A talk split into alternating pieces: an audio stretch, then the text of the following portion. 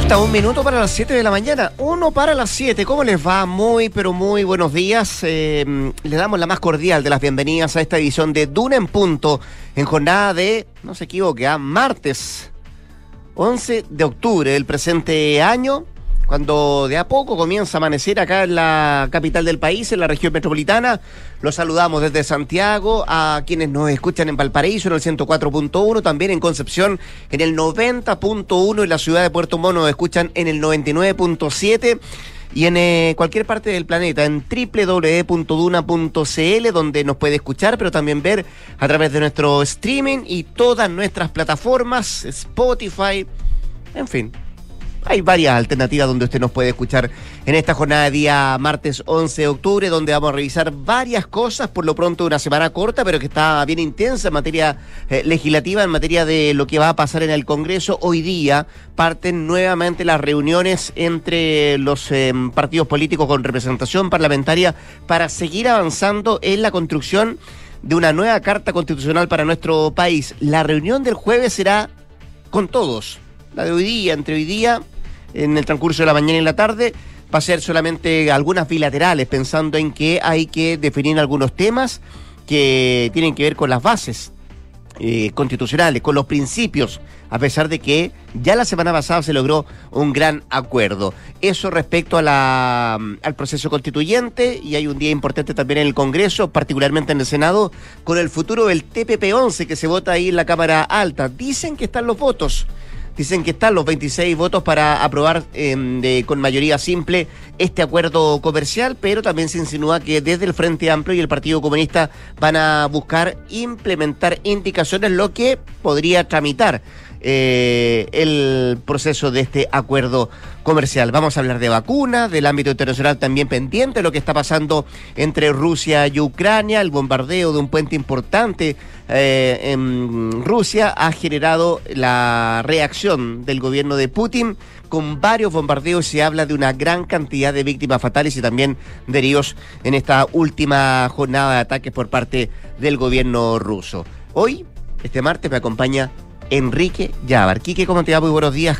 ¿Qué tal? ¿Cómo te recibe este martes? Todo muy bien. ¿Todo muy bien? ¿Sí? Te escuché más temprano. ¿Me escuchaste más temprano? Bien, me escuchaste. Con sueño. Y bueno. no, no, no, pues muy bien. Ah, ya, qué bueno. Todo perfecto. Qué bueno. Sí, pues. Una jornada donde esperamos temperaturas bastante agradables. Dicen que la semana se viene bien, bien calurosa. Claro, de, agradable lo que será este día martes a caluroso lo que se esperaba para el día viernes, más de 29 grados. ¿Para este viernes? Para este viernes. Sí, así que vamos a tener una jornada acá en la capital, soleada en su mayoría, con una temperatura de 23 grados. En Valparaíso van a tener una jornada distinta, donde ya se actualiza la temperatura acá en la Dirección Meteorológica de Chile y esperan una máxima de 17. Actualmente tienen 10 grados, donde va a estar parcialmente nublado durante todo el día allá en la ciudad puerto. En Concepción esperan una máxima de 14 grados, actualmente tienen 7 grados en un día que va a estar parcialmente nublado y en Puerto Montt van a caer algunos chubascos. La máxima para el sur de nuestro país, donde nos escuchan a través de la 99.7, será de 12 grados. Actualmente, allá en Puerto Montt, los termómetros marcan 5. Ya, pues eso con el pronóstico del tiempo. Usted sabe que siempre en este programa sumamos voces. Vamos a estar con Nicolás Vergara en un ratito más, también con nuestras infiltradas. Hoy día nos viene a visitar Gloria Faunde, la editora general de La Tercera, para hablarnos de un lío llamado Carol Cariola. ¿Qué tiene que ver? Bueno, la futura presidencia de la Cámara de Diputados tiene a la diputada del Partido Comunista ahí como alternativa, pero hay varios que se oponen. Bueno, de eso nos viene a hablar Gloria Faúndez. Y también estará con nosotros Mariana Marusic, la periodista de Pulso, que nos viene a hablar sobre las primeras semanas de desaceleración económica y también de inflación. Dos conceptos que, por cierto, me den bastante ruido en materia económica. De eso y más, en un ratito más con nuestras infiltradas acá en Dunan Punto. Son las 7 de la mañana con 3 minutos, 7 con 3. Partimos y como siempre le contamos nuestros titulares.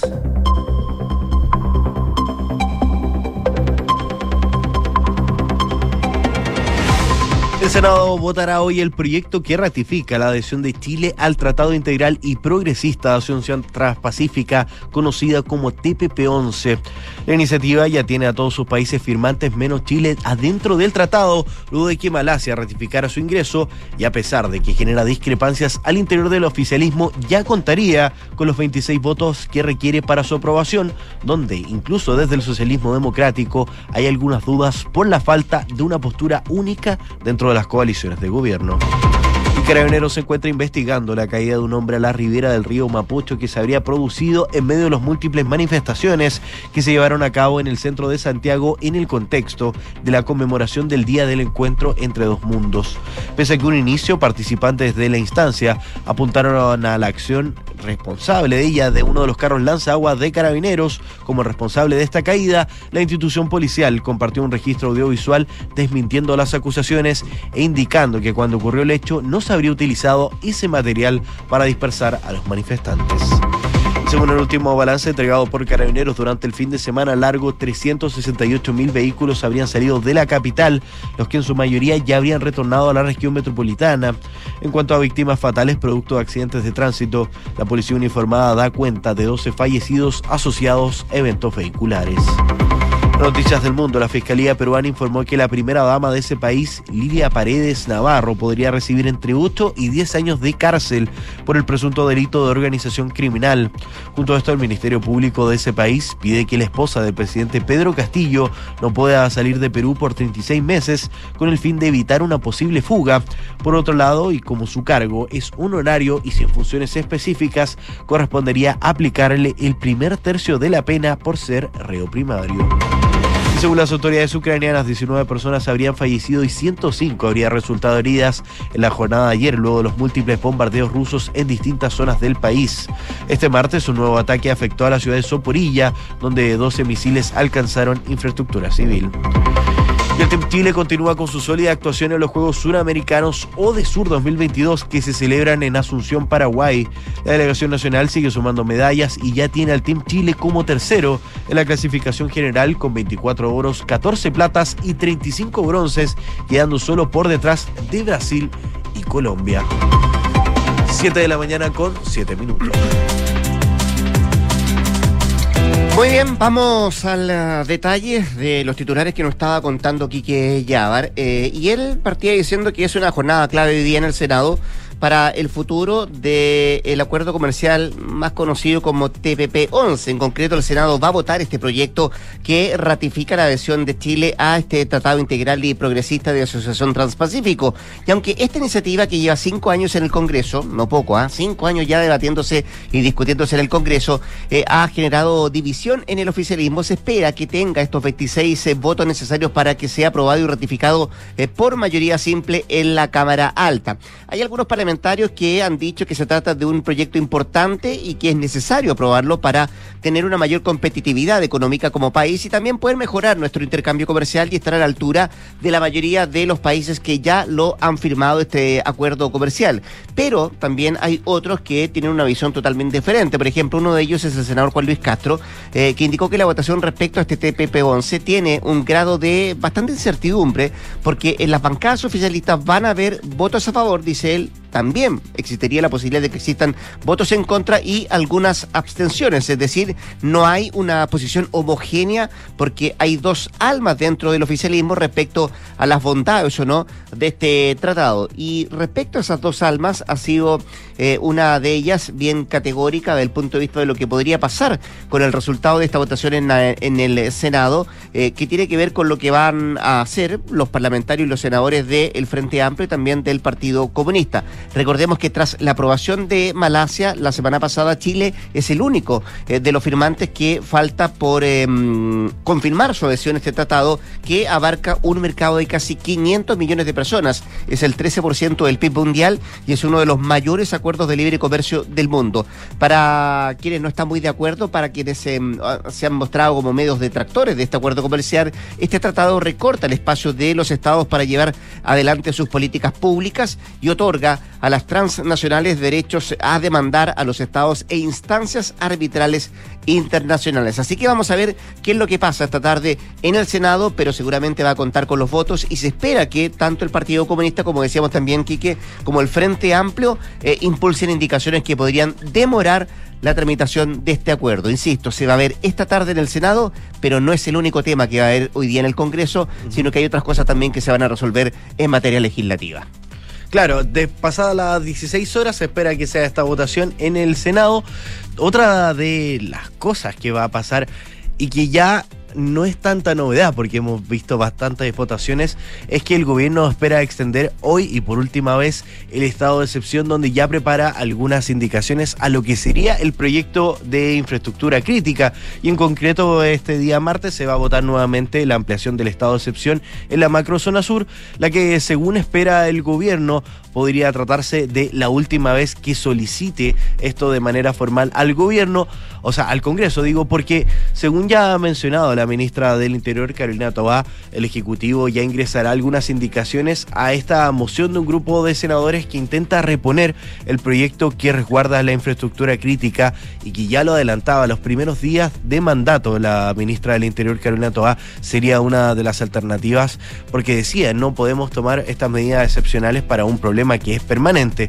Esto se espera que suceda durante esta semana para luego iniciarse un trabajo prelegislativo donde el Ejecutivo busca alcanzar acuerdos y apoyos que sean más amplios en esta materia y si bien la iniciativa es valorada en el Senado, existen parlamentarios como el senador por la zona y eh, miembro de la democracia cristiana, Francisco Buentumilla, que advierten que esto podría implicar una eventual reforma constitucional, ya que se trataría de una modificación que tienen al actuar las Fuerzas Armadas. Vamos a ver lo que pase, probablemente ya se encuentran todos los votos y donde existe este consenso prelegislativo de distintas fuerzas, de incluso de la oposición que estarían dispuestos a avanzar en este proyecto de infraestructura crítica con algunas modificaciones e indicaciones que ya impulsa el Ejecutivo a través de su ministra del Interior, Carolina Toa. Ya, pues vamos a ver si efectivamente es la última prórroga respecto al estado de excepción de lo que pasa en la macro zona sur de nuestro país. Siete de la mañana con 11 minutos.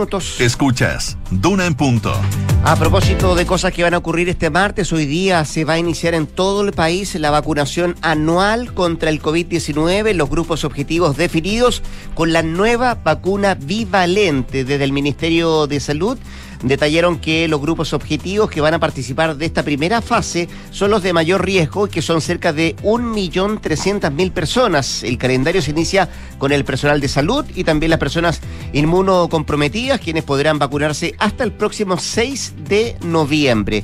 También se dice parte de la autoría que han llegado al país 1.800.000 dosis de la vacuna que contiene la cepa original y también Omicron, que está incorporada al Programa Nacional de Inmunizaciones del Ministerio de Salud. Se destaca además que somos el primer país latinoamericano en contar con esta vacuna y se espera que permita mantener un bajo impacto de la transmisión de esta variante, la más contagiosa, que es Omicron, disminuyendo el riesgo de enfermedad grave y también muerte en la población de más riesgo acá en nuestro país. Desde la cartera, la ministra de Salud, Jimena Aguilera, ha insistido en que seguimos en pandemia y es importante que nos sigamos cuidando y seguir las recomendaciones que se han hecho. Destacaba también el fin de semana la propia ministra de Salud que ha habido una, mm, una buena percepción de la gente respecto a eh, el uso de la mascarilla eh, se ha utilizado la mayoría de las veces cuando alguien está al aire libre, pero también hay gente que toma las precauciones cuando se está en algún lugar cerrado, que decir, por cierto, también de los centros de salud donde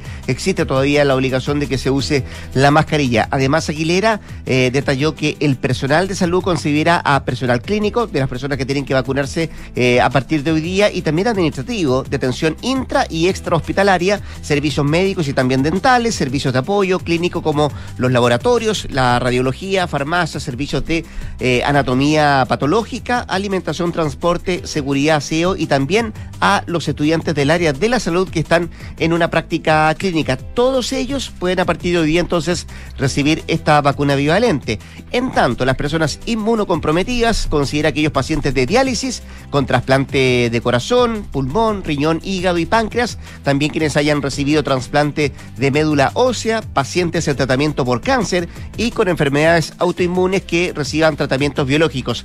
Eh, también son ese grupo los que se pueden vacunar a partir de esta jornada. El calendario se irá actualizando, han dicho desde el Ministerio de Salud, según se incorporen otros grupos objetivos a la convocatoria, por lo que las autoridades llaman a que mm, a quienes no han completado el actual esquema con dos refuerzos a seguir poniéndose al día porque es un requisito básico entonces para tener esta nueva vacuna, haber tenido el esquema completo. 7 con 14. Estás en Duna en Punto. Volvemos al Congreso porque una de las incertidumbres que se empiezan a plantear es la futura presidencia de la Cámara de Diputados, donde según el acuerdo administrativo suscrito en la mayoría de las bancadas de eh, que componen el Congreso y la Cámara de Diputados en específico, la nueva presidenta de esa corporación sería la diputada del Partido Comunista, Carol Cariola. En potencial, ¿no? Sería. Sería. Claro. Eh, pero ya existen algunas dudas en específico de algunos diputados que se están descolgando de este acuerdo administrativo del Partido de la Gente. Entre el día 21 de octubre y el día 7 de noviembre es donde se tiene que despejar esta interrogante porque hay un lapso de 17 días donde dura todo este trance desde que se produce la renuncia de la actual mesa de la Cámara de Diputados presidida por el diputado del Partido por la Democracia, Raúl Soto, hasta que se elige una de las nuevas directivas. Y como yo les adelantaba, en marzo ya había definido todo, cuál iba a ser la alternancia de este pacto administrativo, pero el partido de la gente en específico está presentando reparos en específico por dos asuntos, por la militancia de Carol Cariola y también por el rol que habría tenido ella durante la campaña del apruebo, lo que dicen en definitiva podría debilitar a la corporación. En específico, las bancadas de la derecha empiezan a tomar fuerza sobre poder hacerse con la presidencia de la Cámara de Diputados, algo que no sería nuevo, ya que recordemos en el gobierno pasado, en el gobierno de Sebastián Piñera, por la rotura de un acuerdo administrativo de la oposición en ese minuto, se permitió que el diputado Diego Polsen también llegara a la presidencia de la testera cuando... Y estuvo harto rato ahí como presidente de la Cámara, ¿no? Exactamente, porque al final terminó siendo una figura de bastante consenso, dentro de esa corporación, pero eh, cuando se hacía los votos y los cálculos en ese minuto, nada hacía presagiar de que Diego Paulsen podía llegar. Se puede pasar lo mismo con Raúl Soto ahora, dices tú.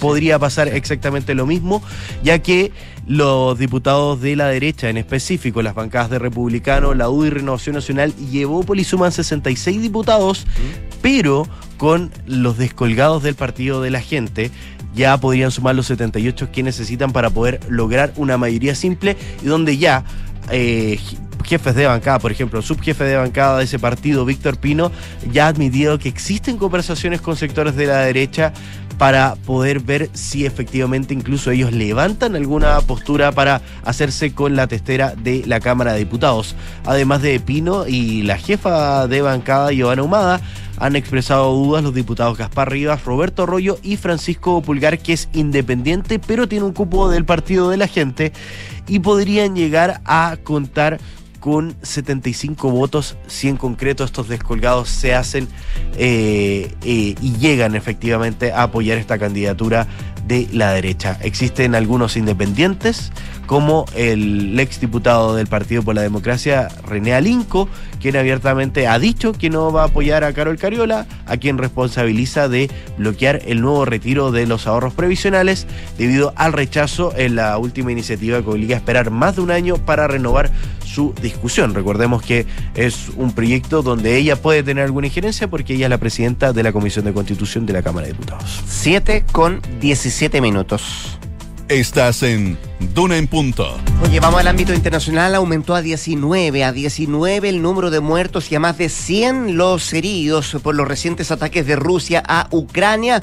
Los servicios de emergencia de Kiev actualizaron la cifra de víctimas hace poco rato, ¿ah? eh, tras los trabajos de rescate y atención de los afectados en todo el país por los misiles lanzados como parte de la arremetida que inició Vladimir Putin el lunes em, por la mañana. Los ataques masivos de represalia afectaron a Ucrania en todo el país luego que Moscú culpara a Kiev por una explosión en un puente que conecta a Rusia con Crimea, una península que Moscú anexó a Ucrania el año 2014 y que era un puente muy estratégico para el gobierno de Putin. Ucrania dijo que las fuerzas rusas habían disparado más de 80 misiles contra ciudades de todo el país, dañando en particular las instalaciones de energía y más de 300 localidades quedaron sin electricidad durante gran parte de la noche del lunes y durante gran parte también de esta jornada. Los servicios de emergencia también dijeron que Rusia llevó a cabo un ataque el martes por la mañana en Soberisilla, que es una ciudad controlada por Ucrania en una región homónima que Moscú afirmó haber anexado. Dijeron que se dispararon 12 misiles S-300 contra la infraestructura civil, matando a una persona en el último de una serie de ataques contra la ciudad durante la semana pasada. Según un portavoz de la Fuerza Aérea Ucraniana, 43 de los misiles lanzados fueron derribados por las defensas ucranianas. Em, es parte de lo que se ha dado a conocer durante esta jornada, en esta guerra que lleva más de 220 días, que se comenzó a vivir un 26 de febrero de este año y que la situación tiende a ser mucho más preocupante a propósito de estos últimos ataques que ha llevado Rusia frente a Ucrania y como decíamos, la cifra de víctimas fatales solamente por este último ataque ha aumentado a 19 y se habla de más de 100 personas que resultaron heridas tras los misiles lanzados por parte del gobierno de Vladimir Putin. 7 de la mañana con 19 minutos. En Duna en Punto le tomamos el pulso a la economía. Y revisamos los indicadores económicos de esta jornada. La unidad de fomento está hoy en 30.400 pesos. El dólar se cotiza hasta ahora en 945,06 pesos. El euro tuvo una leve baja y está en 910 pesos. Y el IPSA en tanto acumula 5.079 puntos. En tanto, el dólar se cotiza a esta hora la Bolsa de Metales de Londres en 3,39 dólares. La Déjame mirar algunos títulos económicos que trae, por ejemplo, Pulso, que destaca que el Fondo Monetario Internacional y el Banco Mundial alertan del creciente riesgo de recesión. Las previsiones del fondo apuntan a que la pérdida de producción de la economía mundial hasta el 2026 alcanzará los 4 billones de dólares, 4 billones de euros, una cifra equivalente al PIB de Alemania. También destaca Pulso que ofertas de empleo caen a su menor nivel en dos años y la Araucanía y la región metropolitana lideran las bajas. El índice de avisos laborales del Banco Central registró en septiembre una baja del 16,6% respecto a agosto y de 42,7% en 12 meses y en todas las regiones del país y en todos los grupos ocupacionales también hay caídas. También estoy mirando el diario financiero que destaca que el Senado vota hoy el TPP-11 y el gobierno se va a tomar un tiempo prudente para su puesta en marcha. Las cuentas previas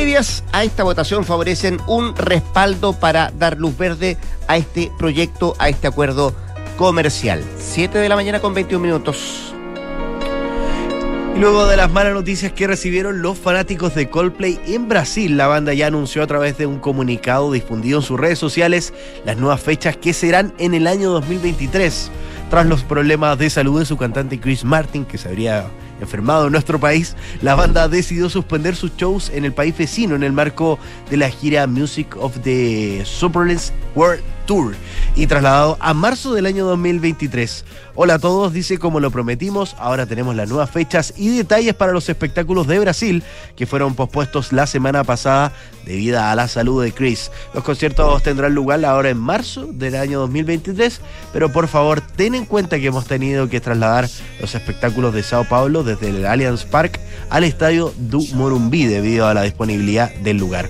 Todas las entradas siguen siendo válidas sin necesidad de intercambiarlas, decía Coldplay, y la información sobre las nuevas ubicaciones de los asientos se enviarán directamente a los titulares de las entradas. Ya, pues con la música de los británicos de Coldplay nos vamos a una pausa comercial. Enrique Yavar vuelve a las 8 de la mañana en punto para actualizarnos las informaciones. Y antes de la pausa, un par de consejos. En caso de faltar, ¿cuánto tiempo tu familia estaría protegida? Solicita una asesoría en medlife.cl.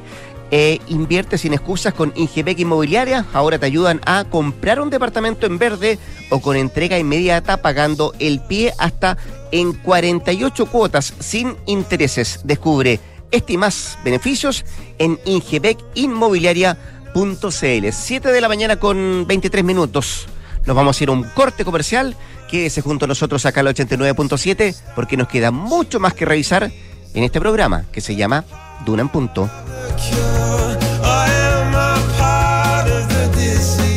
Chile. Ceremonia de titulación de Vicente. Y lo más importante, le doy gracias a mi viejita, que aunque hoy ya no está, tenía toda la razón. Contratar un seguro de vida en MetLife fue la mejor decisión para que nunca nos faltara nada. Llegas a faltar, ¿por cuánto tiempo estarán protegidos? Solicita una asesoría en medlife.cl y conoce el nuevo seguro de vida Protección Integral. Más protección para tu familia, más tranquilidad para ti. MedLife, recorriendo la vida juntos. Pensadores digitales. ¿Por qué me quedaba hasta tarde gestionando las remuneraciones de la empresa si ahora lo hago en segundos?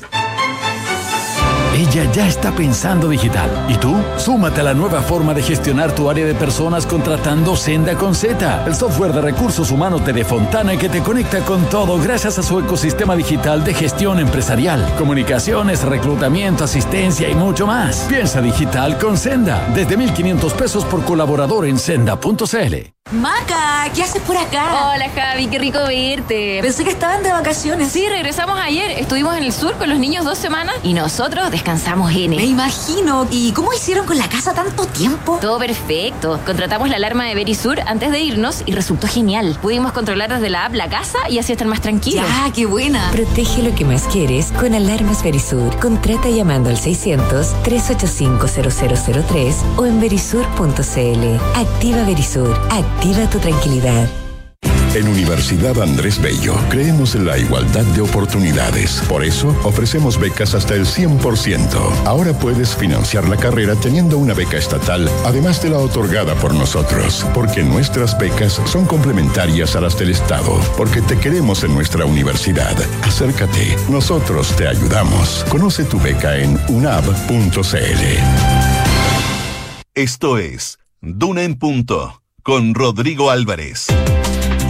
7 de la mañana con 25 minutos, 7 con eh, 25 minutos. Seguimos acá el 89.7 haciendo Duna en punto. Ayer eh, podríamos decir eh, fue una noticia también mala la que recibe la democracia cristiana, que en el último tiempo ha sabido de bastantes movimientos de sus militantes, algunas salidas, algunos escapes, eh, posiciones internas que no están del todo acordes a cómo debiera llevarse la política de ese partido, discusiones además que se han ido generando solamente en lo privado, también en lo público, que dan cuenta de una situación eh, bien eh, particular por la cual está atravesando la falange. Y ayer, como decía, también se recibe una noticia eh, bien dura por parte de la democracia cristiana porque el gobernador de la región metropolitana, Claudio Rego, anunció su renuncia a ese partido, la democracia cristiana, luego de 33 años de militancia.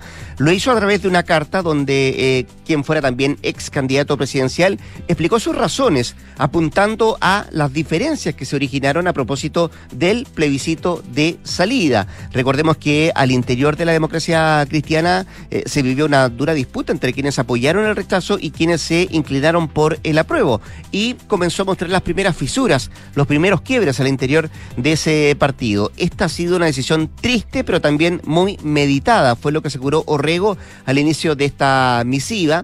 Eh, me ha tocado ver cómo nuestra convivencia interna se fue destruyendo hasta que nuestra comunidad partidaria simplemente pasó a ser irrecono- irreconocible, dice él, y hasta diría inexistente. Eh, del eh, debate de ideas pasamos a la descalificación personal, de las diferencias ideológicas legítimas a grupos rivales irreconciliables, de la competencia necesaria a una guerra fratricidia, de la lealtad a toda prueba, a la deslealtad y a la abierta traición fue lo que lamenta en esta carta Claudio Orrego, el actual gobernador de la región metropolitana, dando sus razones de por qué, después de 33 años de militancia la democracia cristiana, decide dar un paso al costado, decide salir eh, de ese partido. Yo ya me desafecté y no quiero seguir invirtiendo las energías que me quedan en un ambiente donde ya no siento que se viva un espíritu comunitario y de respeto mínimo que se necesita para hacer política juntos. Fue lo que eh, escribió en esta carta donde anuncia su salida de la democracia cristiana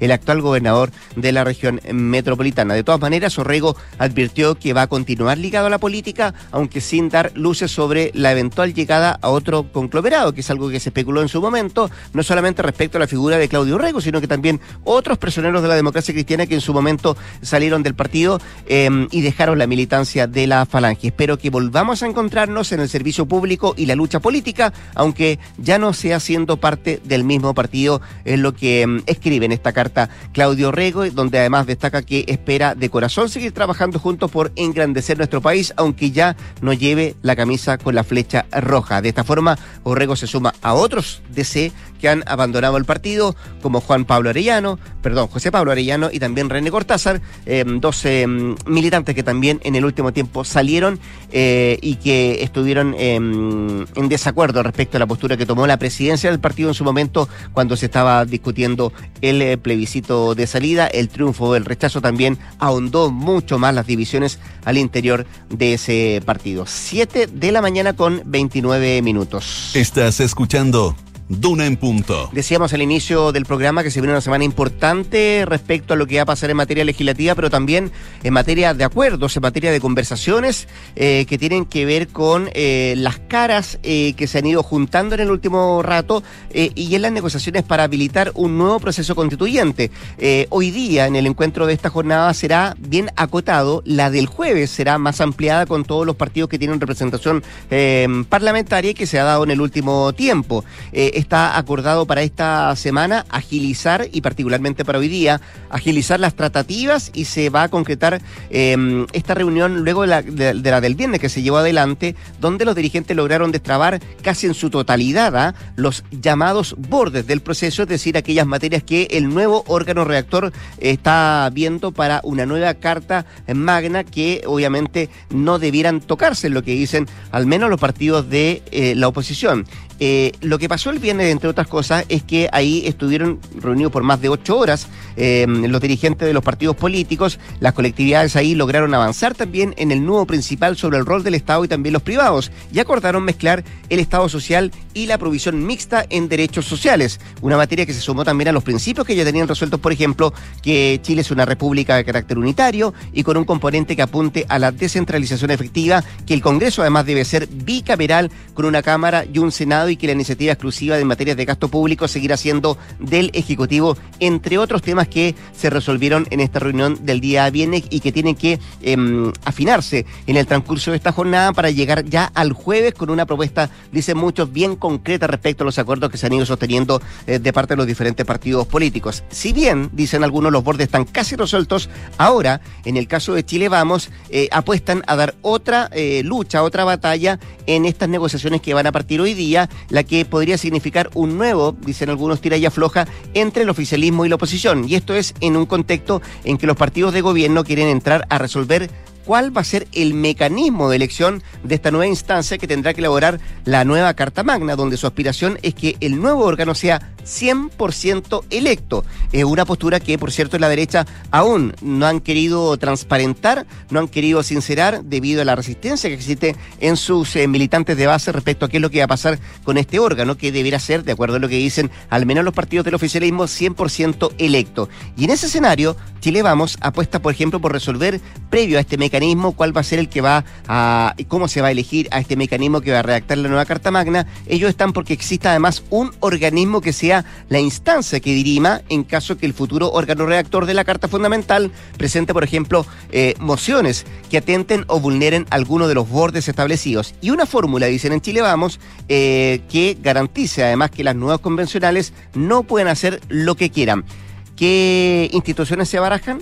¿Cuáles son las instituciones que al menos se están verbalizando al interior de Chile Vamos para que esto no ocurra? Bueno, se dice que podría ser la Corte Suprema en la sala, eh, en pleno, el Tribunal Constitucional, el propio Senado o el Congreso Pleno quienes podrían resolver cuando se acuse a este organismo redactor de la Constitución de estar, por ejemplo, vulnerando algunos de sus principios. Bueno, eh, es lo que se está analizando y lo que se está viendo en, la, mm, en los temas que faltan todavía por resolver. Hoy día va a ser un día importante respecto a estas bilaterales, pero por cierto que el próximo día jueves será más eh, importante aún porque ahí se van a ver las caras y de acuerdo a lo que han dicho muchos, el mes de octubre. Este mes de octubre sería como el plazo fatal para tratar de conseguir los acuerdos por dos cosas. Uno tiene que ver con los eh, propios cronogramas que tiene el servicio electoral, que dan cuenta de meses necesarios para elaborar todo el proceso, y otro, para dar certezas, que es algo que no se ha logrado constatar desde que ocurrió el plebiscito de salida el pasado 4 de septiembre. De hecho, la, actual oposición creen que tampoco era conveniente porque dicen de alguna forma la Corte Suprema, que era uno de los organismos que podría utilizarse para esta para este camino que viene, está siendo discutida en materia de convención y podría ser objeto también de modificaciones de acuerdo a lo que han establecido algunos partidos de Chile Vamos. Así que muy pendiente de lo que pase en esta jornada con estas bilaterales en busca un nuevo proceso constituyente. 7 de la mañana con 34 minutos. Nos vamos a hacer un corte comercial, ya se vienen nuestras infiltradas, también Nicolás Vergara, Canduran Punto. Antes de la pausa, conecta la gestión de tu empresa con Sapiens CRP y tu área de gestión de personas con Senda. Ambas soluciones de Fontana y su ecosistema de gestión empresarial. Integra todos los procesos de tu compañía en tefontana.com. Impresiones Sura sigue a la vanguardia con su programa de activos alternativos, ahora con su cuarta versión, una buena oportunidad para diversificar tu patrimonio en gestoras globales, junto al mejor equipo de expertos. Conoce más en inversiones.sura.cl. El poder de tus decisiones crea futuro. Nos vamos al corte, ya volvemos con más acá, en Duran. Quédese el 89.7. Eduardo, ¿sabes qué? Todavía no me decido si invertir en inmobiliarias, en la bolsa. ¿Y por qué no los dos? En dólares. ¿Los tres?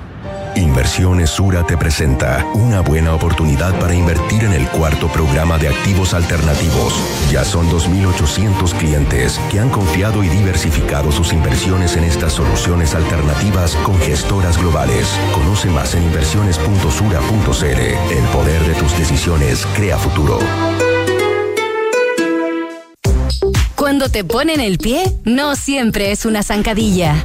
Ahora en Ingebec Inmobiliaria te ayudan a comprar un departamento en verde o con entrega inmediata, pagando el pie hasta en cuatro años y sin intereses. Por fin la oportunidad que estabas esperando para invertir. Encuentra este o más beneficios en ingebecinmobiliaria.cl. Ingebec Inmobiliaria, tu inversión, nuestro compromiso. Ahora que llegamos, podemos tomar algo calientito. Bueno, Tata, ¿unos cafecitos? Ya. Oye, me contó el papá que cambiaste la alarma al final. Sí, vinieron la semana pasada. Y mira, con este simple llavero activo y desactivo para entrar y salir. Ay, pero qué tecnológico. Vio que estoy actualizado, muy fácil de usar. Y tu abuela, feliz. La veo bastante más tranquila. Protege lo que más quieres con Alarmas Verisur. Contrata llamando al 600-385-0003 o en verisur.cl. Activa Verisur. Activa tu tranquilidad. Si tienes un proyecto de construcción y arquitectura que mejora el entorno y la calidad de vida de las personas, postula a Premio Aporte Urbano en cualquiera de sus cinco categorías y gana como mejor proyecto inmobiliario de densificación equilibrada, integración social, equipamiento o edificio de uso mixto, espacio de uso público e intervención patrimonial. Porque los aportes urbanos tienen premio. Postula tu proyecto del 12 de septiembre al 13 de octubre en www.premioaporteurbano.cl. Enfrentar el cambio climático es tarea de todos. Duna, por un futuro más sostenible.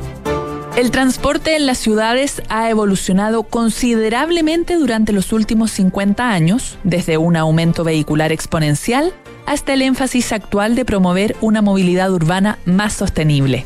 Lo anterior está centrado en que las personas se movilizan constantemente por la ciudad para acceder a bienes y servicios, pero, ¿y si estos fueran más accesibles y no necesitáramos desplazarnos en automóvil para adquirirlos? Así vemos como París ya es conocida por su modelo de ciudad en 15 minutos. Bajo este sistema se reducen los espacios para los autos y se reestructura el modelo de transportes porque los bienes de primera necesidad están en un rango de no más de 5 o 6 kilómetros a la redonda de cada núcleo urbano. Acciona, expertos en el desarrollo de infraestructuras sostenibles para recuperar el planeta. Oye, ¿subiste la última de Soto? No, ¿qué hizo ahora? Se compró un auto. Nah. ¿Pero cómo? ¿Y de cuándo se metieron en ese cacho? Parece que ayer la señora no lo quiere ni ver. Ahora sí que la. ¿Pero cómo tan huevo? Se parte de la nueva experiencia de tener un auto. Suscríbete a smarticar.cl sin hacer trámites, pagar mantenciones, patente ni seguros. Smarticar. Comprarse un auto no es smarty. Equipo, hoy le damos la bienvenida a la nueva gerenta Juanita Segura. Oiga, jefe, ¿no nos iremos a equivocar nuevamente? No, Ramírez, porque esta vez lo evaluamos con mando medio. Elegimos a la Segura. En Mando Medio somos expertos en selección, evaluaciones y mucho más. Gracias, mando medio. Escuchas Duna en punto. Duna 89.7.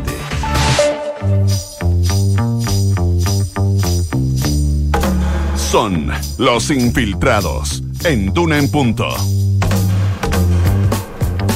7 de la mañana con 38 minutos, 7 con 38. Momento de saludar a nuestras infiltradas. Momento también de darle la bienvenida a don Nicolás Vergara. Hola Nicolás, ¿cómo estás tú? Muy bien, Buen ¿cómo martes estás? para ti, ¿ah? ¿Cómo estás? No te vayas a confundir, es martes. Yo sé que es martes, así que. ¿Descansaste? Si, si alguien llega a una reunión que tenía los lunes, se va, se va a perder. Eh, sí, sí, sí, sí, sí, aprovechamos todo. Además, yo me, tuve, me pude tomar el viernes, así que fue un Ah, fin de semana que- larguísimo para mí. Sí. Larguísimo para mí. Como el que viene, pues el del 31 de octubre. Sí, pero faltan 15 días todavía. No, no, no, no, Ya. no, no, no, no, no des Esta información. ya es corta, ya. No des información. Eh, como no, no, no le hables la ilusión a la gente. Gloria Faúndez, una de nuestras infiltradas este día martes, ¿cómo estás? Hola, buen día. Buen día. Y Mariana Marusic también está junto a nosotros. ¿Cómo- ¿Qué tal? ¿Todo bien? Muy bien, muy buenos días. Martes, así que buen día, ¿no? Buen día, buen día. Carol Cariola, Gloria Faúndez. Así es. ¿Un problema llamado Carol Cariola? Un lío, Un claro. lío. No por ella, sino por No. lo que está representando, evidentemente, si se eh, respeta o no el acuerdo administrativo. Siempre que parten eh, los periodos legislativos se hace lo que se llama un acuerdo administrativo, que es el que determina las mesas y las comisiones. En esta oportunidad eh, fue medio polémico el acuerdo porque venía como cocinado de antes. Entonces hay gente que se quedó fuera de ese acuerdo y además se marginó a la derecha, es decir, un, acuerdo básicamente del oficialismo, del partido de la gente y de algunos independientes que se sumaron a ello y que en su, en minuto habían sumado cerca de 85 votos. Que harto más de los requeridos, se requieren 78 votos para generar como la mayoría, de 155 evidentemente. Pero ¿qué pasó? Pasó el plebiscito. Pasó el plebiscito del 4 de septiembre con una contundente derrota eh, para el oficialismo, que aunque varios se niegan a asumirlo así, pero eh, este acuerdo que incluía que este año, es decir, en octubre en rigor, asumiera por primera vez Carol Cariola la mesa de la Cámara de Diputados, que no es solo Carol Cariola, sino que es por primera vez el PC que asumía la Cámara de Diputados formalmente, institucionalmente, es un acuerdo que si bien formalmente aún nadie ha dicho, no te lo voy a respetar, sí ya se empezaron a levantar voces críticas muy explícitas respecto de la candidata comunista. ¿Y por qué? No es solo por ser comunista ni oficialista que pudiera ser, sino que Carol Cariola, recuérdenlo, asumió la coordinación del apruebo. Fue el rostro visible de la campaña del apruebo junto Con a Vlado Mirosevich, claro. Mirosevich, así es. Entonces, en el fondo, es como el, el emblema de esa derrota y particularmente en el Partido de la Gente señalan que eh, es contraintuitivo, ¿no? Eh, poner a, la cabeza de la corporación a alguien que eh, cristalizó un- una derrota tan feroz. Eh, esto es un tema nada de menor para el gobierno, por cierto. Uno, porque eh, yo creo que debiera, podría ser, en caso de que cristalice de esta manera, el primer efecto real, contundente respecto del fracaso, ¿no? Es decir, tú pones o dices eh, frente a una persona, no, usted no puede, no nos da confianza para eh, liderar la corporación, eh, siendo, eh, porque había sido el rostro de la prueba, es decir, que hay un tema explícito ligado al plebiscito. y por lo tanto significa un masazo para un gobierno débil que todavía intenta interpretar la derrota. y por eso las ministras Carolina Toá y Ana Uriarte están haciendo todas las gestiones posibles para que se respete el acuerdo inicial en una tarea que no se ve nada fácil. Ahora, primero tiene que pasar una cosa, que algunos incluso lo han puesto en duda, que el 21 de octubre tiene que renunciar Raúl Soto. Raúl Sí. Soto se la actual presidente de la Cámara de Diputados, que nos dejó plantados recién. Le estamos mandando saludos. Ya, le le estamos, mandando saludos. A ver si contesta. Claro. Y, eh, y que además ha tenido un, un desempeño en ese papel en todo lo que corresponde al acuerdo constitucional, ¿no? Que ese es parte del argumento que se da, que, que, que- Queda él, digámoslo. O sea, ah, queda- ya, porque está la duda de si él va a plantear o no su renuncia. Porque él evidentemente podría, como se dice, eh, seguir de largo y no presentar su renuncia incumpliendo el acuerdo porque él llega a la cabeza de la corporación en virtud de este acuerdo que yo les comentaba anteriormente. Ahora, lo que pasa es que ha trascendido que Raúl Soto no va a presentar su renuncia, aunque él ha sido, eh, entiendo que le ha dicho que sí va a cumplir el acuerdo, digamos. Pero, como sea, acá hay un acto que es eh, práctico, digamos, respecto de que él tiene que presentar su renuncia el 21 de octubre, y como esta cuestión está medio enredada, están corriendo para el 7 de noviembre la posibilidad de una elección nueva de, eh, de la mesa. Ahora, ¿dónde están los problemas? El Partido de la Gente. El Partido de la Gente, que son nueve diputados y que se están transformando en una, o quieren transformarse, aspiran a transformarse en una suerte de bisagra eh, en el Congreso respecto del eh, oficialismo y la oposición. Eh, han planteado algunos diputados sus dudas respecto de cumplir o no cumplir el acuerdo administrativo. Ahí ya tienen nueve votos que se pueden complicar y aunque no sean nueve votos, ellos dijeron nosotros vamos a, resolver entre nosotros qué hacemos. Y ahí hay dos votos que son la Gloria Navellán, que viene del Partido Republicano, y eh, para decirlo bien, Enrique Lee, que es PRI, ex PRI o PRI, y ellos dicen nosotros no vamos a votar bajo ninguna circunstancia. Así que el, al menos el PDG podría tener siete votos eh, en favor si es que deciden cumplir el acuerdo. Pero además, yo creo que el gran problema que también tiene eh, eh, el rompecabezas, el puzzle que significa esto, son los independientes. Porque hay independientes que han levantado su voz respecto ya no del tema del apruebo o el rechazo, sino del rol que cumplió Carol Cariola como presidente de la Comisión de Constitución respecto al sector retiro. ¿Se acuerdan? Sí, claro. Ah, perfecto, claro. Gasolinco y- lo dilató, hay que gente, lo demoró. Claro, hay sí. gente que la acusa Mm. de haberlo dilatado, de haber hecho todas las eh, artimañas que se podían para no poner en votación ese retiro, en línea, por cierto, con lo que suponía el gobierno, ¿no? Porque el gobierno, recordemos que eh, planteó que un nuevo retiro iba a ser un golpe mortal a la reforma de pensiones, que es la que ellos iban, eh, eh, iban a presentar. Todavía no lo presentan, ¿no, Mariana? Eh, no, reforma la reforma tiene que presentarla este mes, pero todavía no se ingresa. Ah, última semana de octubre es el. Dijeron cerca de fin de mes. Sí. Sí. Bueno, entonces ahí Carol Calera acusan eh, particularmente a René Alinco, que ya dijo explícitamente, él fue el que abrió los fuegos respecto a esta discusión, de que él no, porque además no se siente partícipe de un acuerdo que se fraguó, dicen, antes de que yo llegara a esta cuestión. Pues en marzo yo llegué y estaba el acuerdo listo. Pamela Gile ha hecho eh, que un emblema de todo lo que ha significado el tema de los retiros, también ha hecho un tema no menor respecto Fue bien dura, de además, que en su momento con Carol Cariola. Bueno, ella es dura con todo, no digamos que con. Carol Cariola, pero efectivamente fue muy dura con Carol Cariola. Y bueno, Carlos Bianchi, que siempre ahí está como medio al cateo de la laucha y que ha surgido como alternativa. Yo estoy disponible. Es que siempre está como disponible para estas situaciones medias complicadas. Entonces, él también ayuda a duda respecto de este el ex senador. Acuérdense que hizo un cambiazo con su hijo, hijo al Senado, padre a la Cámara de Diputados, Sí. porque se cumplían los, eh, digamos, las inhabilidades. Eh, él ha surgido como una probable carta eh, en reemplazo, digamos, de Carol Cariola. Bueno, entonces ahí también hay hartas dudas respecto de si tienen o no tiene voto. La derecha obviamente está tomando un poco palco esto, pero oliendo eh, estas inconvenientes porque lo que debería pasar si es que, digamos, hay un, hay un batacazo y no se cumple el acuerdo administrativo son dos cosas.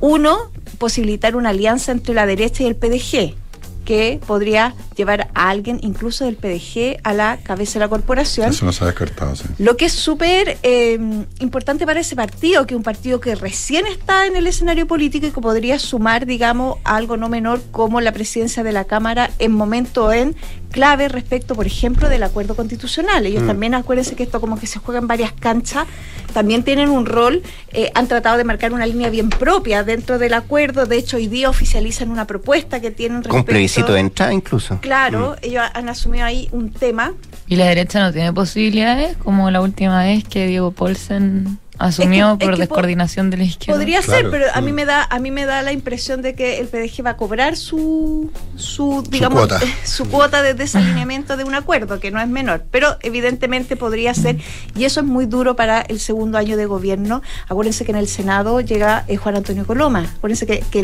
la, la lógica del acuerdo en el Senado fue súper distinta porque ahí Claro, hubo un porque- acuerdo con la derecha. Claro, porque eso es 50% porque eso es importante, porque este acuerdo administrativo es un acuerdo que toman los partidos del, de, de- de- digamos, de Aprueba Dignidad, de la, del socialismo democrático, más el PDG. Sí, varios independientes. Y varios independientes. O sea, es un acuerdo en el cual no participó la derecha. No, se le excluyó derechamente. Se le excluyó, fueron excluidos, un poco en la misma lógica de la convención.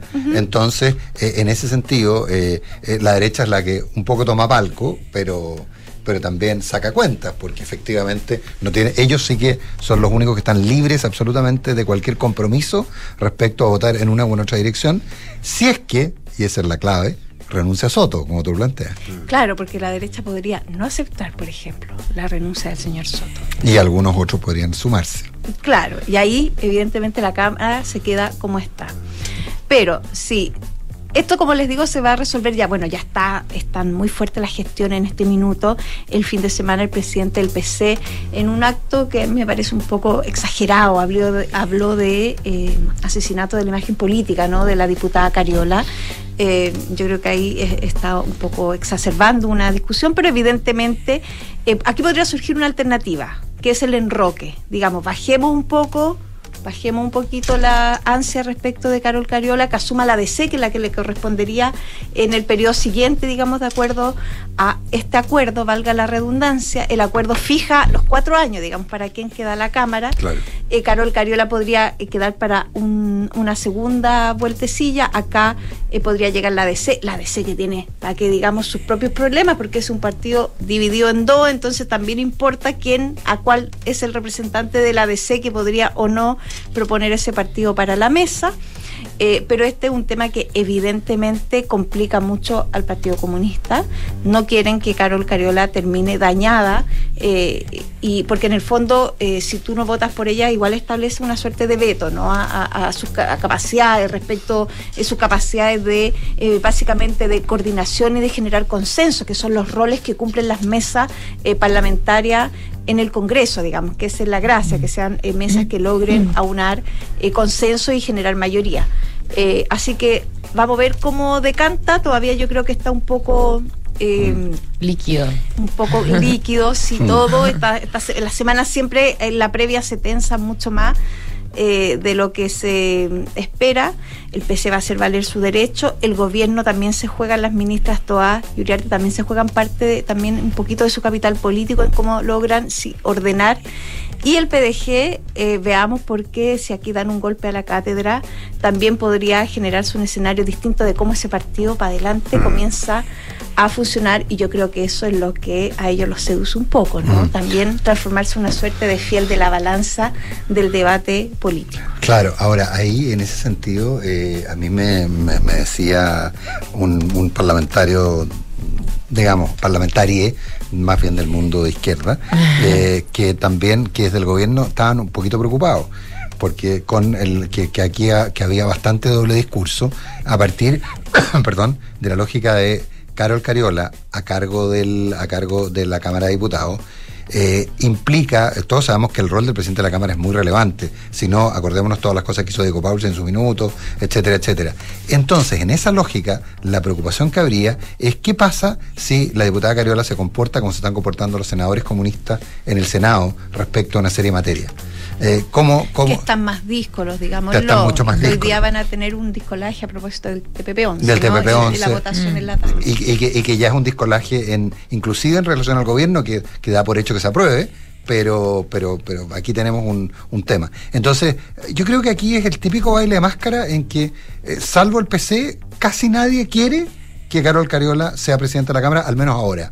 Eh, el tema del enroque que tú planteas, yo creo que eh, está instalado en la cabeza de algunos, pero a prácticamente a nadie le gusta que, que Carol Cariola esté, porque tienen temor, básicamente, de los roles que ella ha cumplido. Por otro lado, también, el acuerdo constitucional va a depender mucho de los presidentes de la Cámara y eh, daría la impresión que los tiempos van a alcanzar para que sea Carol Cariola la que esté a cargo, y por lo tanto, ahí la, su posición respecto a qué tipo de acuerdo llegar también podría, podría entorpecer las cosas. Hay mucha gente que lo está mirando desde una perspectiva así más fría y racional, independiente de los vetos, mucho más fría y racional, y dice, nos podríamos estar comprando un problema.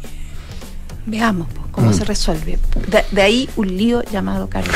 Un lío llamado Cariola. Mariana Marusic, hablemos del costo de la vida. Sí, inflación que ha estado en el, en el centro también de las discusiones, eh, como nunca en, en el último tiempo. Antes no se hablaba mucho de inflación, ahora sí, porque ha venido subiendo ya al menos eh, 18 meses consecutivos eh, en la variación en 12 meses. Pero en agosto, o sea, en septiembre, eh, el IPC por primera vez eh, ya empieza a mostrar signos de desaceleración eh, considerando que pasó desde un, un 14,1% en agosto, que era su mayor registro en 30 años, y por primera vez en septiembre, eh, eh, por primera vez en 18 meses se desaceleró y crece 13,7% en 12 meses. Esto ocurre luego de que registró el, IPC en septiembre un alza de 0,9%, y la verdad es que casi todas las divisiones muestran desaceleraciones en sus aumentos interanuales, eh, pero sigue subiendo, fíjate, el tema de, alimentos y bebidas no alcohólicas, eh, que eso es, es el que tiene más peso en la canasta en entre las divisiones, digamos, y representó más de la mitad del aumento del IPC de, de, septiembre. Entonces, mientras se ven desaceleraciones interanuales en, por ejemplo, en salud, vestuario, recreación y cultura, restaurantes, hoteles y también en transportes, eh, la verdad es que en alimentos y bebidas no, no alcohólicas se registró un alza de 2,3% en comparación a agosto y eh, esto, como te decía, explicó más de la mitad del alza del índice en general, con un aumento de 21,9% en 12 meses. Eh, los alimentos que destacaba el INE eh, en, los crecimientos que se registraron durante septiembre es carne eh, y en particular también la carne de pollo. Los lácteos, quesos y huevos, que ese es un ítem, y tomates también. Esto también abre- abrió un poco un debate entre los economistas sobre si eh, el Banco Central esta semana, en su reunión de política eh, monetaria, iría a subir o no la tasa de política monetaria, que debería, el miércoles debería dar a conocer su decisión. Y la verdad es que viene a reforzar un poco también, eh, ven ellos, eh, que, que el Banco Central podría subir la TPM 50 puntos base, y esto pese a que en la última reunión de política monetaria, cuando el Banco Central subió en 100 puntos base la TPM hasta 10,75%, eh, el Banco Central dio luces de que podría haber sido su último aumento. Eh, pero desde el mercado ahora no descartan que incluso pueda seguir la subida de tasas eh, durante esta semana, no descartándose 50 puntos bases, como te decía. Y hay quienes anticipan que eh, la TPM podría terminar el año en 11,25%. Eh, el miércoles vamos a saber mejor eso. Igual hay quienes ven que en realidad eh, debería mantener la TPM. Hay, hay división entre los expertos, pero la encuesta de operadores financieros el jueves pasado al menos hablaba de que eh, ya hablaba incluso antes de que saliera este dato del IPC de que se eh, podría haber un alza de 50 puntos base en la TPM. Eh, la verdad es que igual durante el fin de semana vimos también organismos internacionales hablando de, eh, de, o sea, el FMI y el Banco Mundial advirtiendo sobre el aumento del riesgo de recesión mundial. Esto en un contexto en que también eh, a nivel internacional siguen las alzas de tasas, sigue la, eh, eh, la, la inflación también al alza y el FMI calcula que alrededor de un tercio de la economía mundial tendrá al menos dos trimestres consecutivos de contracción este año y el próximo. Eso para Chile tampoco es ajeno, digamos, acá igual se anticipa una recesión y, y- y ya estamos empezando a ver también la desaceleración al menos de- del IPC, pero vamos a ver eh, qué tanto eh, sigue desacelerándose. Los economistas ven que este sí es un punto de inflexión ya, eh, eh, debido a que, bueno, es la primer, el primer retroceso en 18 meses. Eh, hemos tenido incrementos importantes de, de- de la inflación, producto de también, eh, bueno, mucho factor externo que, que nos ha pegado, obviamente toda la cadena logística que se interrumpió durante la pandemia, también se produjeron menos, entonces hay, hay me- menos oferta y, y mucha demanda, acá en Chile en particular, mucha mayor demanda también, en parte producto de la mayor liquidez que había en la economía eh, entre los retiros, el IFE y, y otros temas. Entonces, un- esta mezcla de- entre lo internacional y lo local hizo que eh, estuviésemos con estos niveles tan altos de, de inflación y lo vemos en el día a día, ¿o no? Sí, no, claro. Ahora, pero Mariana, hay, hay un punto ahí. Eh, hace cuando usted, cuando usted, tú y la Gloria todavía no nacían, y Álvarez iba, iba al jardín infantil, eh, eh, se discutía mucho sobre la validez del IPC eh, como indicador. Eh, de hecho, había, yo creo que era el equivalente a la Fundación Sol, que no me acuerdo cómo se, llamaba, eh, eh, que hacía todos los meses el IPC de los pobres eh, que era básicamente un IPC destinado a la canasta básica. Y este siempre era bastante más alto que el, el IPC general. Y eso tiene, en, en ciclos contractivos, tiene una explicación bien clara. O sea, ¿por qué, por ejemplo, el pollo eventualmente sube más que la carne? Básicamente porque aumenta la demanda por pollo, porque baja la demanda por carne. Es decir, la gente va a consumos alternativos, a, a- a consumos de menor valor. Y esto ocurre, digamos, con, con- con- con- con- con frecuencia. Entonces, eh, la, la pregunta es qué tan efectiva es la tasa política monetaria para atacar esos eh, e- e- ese, ese problema. Y ahí hay un doble punto ahí, y que es que una tasa política monetaria más alta puede llevar eventualmente a frenar la economía, a frenar la, a frenar la economía de manera muy importante, y no solo el consumo, que es lo que se busca, sino que también la inversión. Y eso a quienes afecta, Fin- finalmente a quienes pierden su fuente laboral eh, y por lo tanto quienes dejan de consumir ya a- por ahora viene suntuario, pero también después entrar en el rubro alimento y bebida. Entonces, es una coyuntura bien, bien compleja eh, la que tiene el central por delante. Sí, ese es lo complejo que tiene el central, que tiene que ver hasta dónde sube la tasa Mm. básicamente para no generar un frenazo muy, muy fuerte de, de la economía, porque se sabe que se va a frenar. Pero por otro lado, pero- igual hay números que te indican que el central debería subir la tasa, eh, Mm. básicamente por el valor de tipo cambio. Ahora, el punto práctico es que el, el central subió de manera relativamente importante. Pablo García era, era- era partidario de subirla más aún, eh, pero eh, finalmente no pasó nada con el tipo de cambio y sigue subiendo. Entonces, la variable de tipo de cambio, que sí tiene un efecto directo inflacionario, es la variable que hoy día el central debería mirar. Pero no le ha resultado hasta ahora la estrategia de subir la tasa. No, no, no, no, no se ha apreciado el peso producto del, aumento de la tasa. Pero ellos han dicho igual que no usan el, el- la- el- las ta- las tasas para... pero ya, ya Sí, sé lo que vas la a decir. Y yo soy la pero- reina de la vendimia, sí. Pero ellos han dicho que no usan eh, el instrumento de política monetaria, no suben la tasa para frenar el tipo de cambio, que para eso hay otras cosas y que eh, de libre flotación, digamos. No, por eso, por, por eso, pero el central está como en el, el tipo de cambio actual. El problema, porque dice que ahora sí ya no. ¿Por qué dejó de intervenir? Porque dice que ya no está. Pero yo te Bueno, da, por- da para largo este debate. da para largo este El que va a intervenir va a ser nuestro productor que ya nos dice Sí, que nos pasamos veo. hace rato. ¿ah? No me digas, pucha, Sí, yo justo bueno, me entusiasmé. Estoy, bueno. Estoy siguiendo. estoy Gloria Faunde. Mariana Marusic, nuestra infiltrada este martes. Buena Muchas gracias. que tengan días. buena semana. Buena semana. Eh, se viene Hablemos en Off, pero antes usted sabe, actualización de informaciones con Enrique Yabar, que saca el 89.7. Buenos días. ¿Cómo contratar al nuevo jefe de contabilidad